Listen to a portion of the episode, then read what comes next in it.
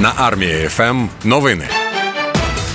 Андріївка на Донеччині зараз перебуває під контролем збройних сил України. Штурмові дії було проведено бійцями 3-ї окремої штурмової бригади. Про розгром 72-ї бригади РФ коментарі для Армії FM розповів пресофіцер бригади Олександр. Ми вже не перший раз стикали з ними, і е, багато їх покліпали в свій час протягом всього знаходження під Бахмутом. Але зараз е, ми це чому розгром? Тому що ми вивели з ладу більше, скажімо так, пехотних сил особового складу, але ще офіцерський. Тобто три комбати, і що головне, ще наче бригадної розвідки.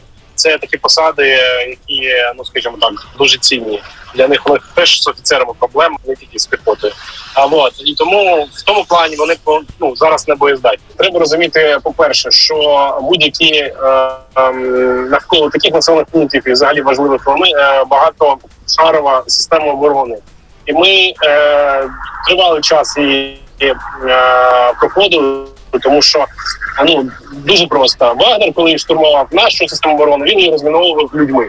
Прямому сенсі слова. Тобто вони просто йшли і йшли і підривалися. Ми бережемо своїх людей. Вони зовсім інша взагалі парадігма відношення до е, солдата. Як через це ми дуже обережно це робимо. І на кожний такий штурм я не кажу зараз про Андріївку, я кажу про всі попередні штурми, щоб дійти туди, там умовно посадки ці на кожен такий штурм потрібно тренування, розмінування, планування і відповідно. Тобто це 5-6 діб на, на кожен на один день штурму. 24 години на добу. Ми працюємо для вас. Армія ФМ.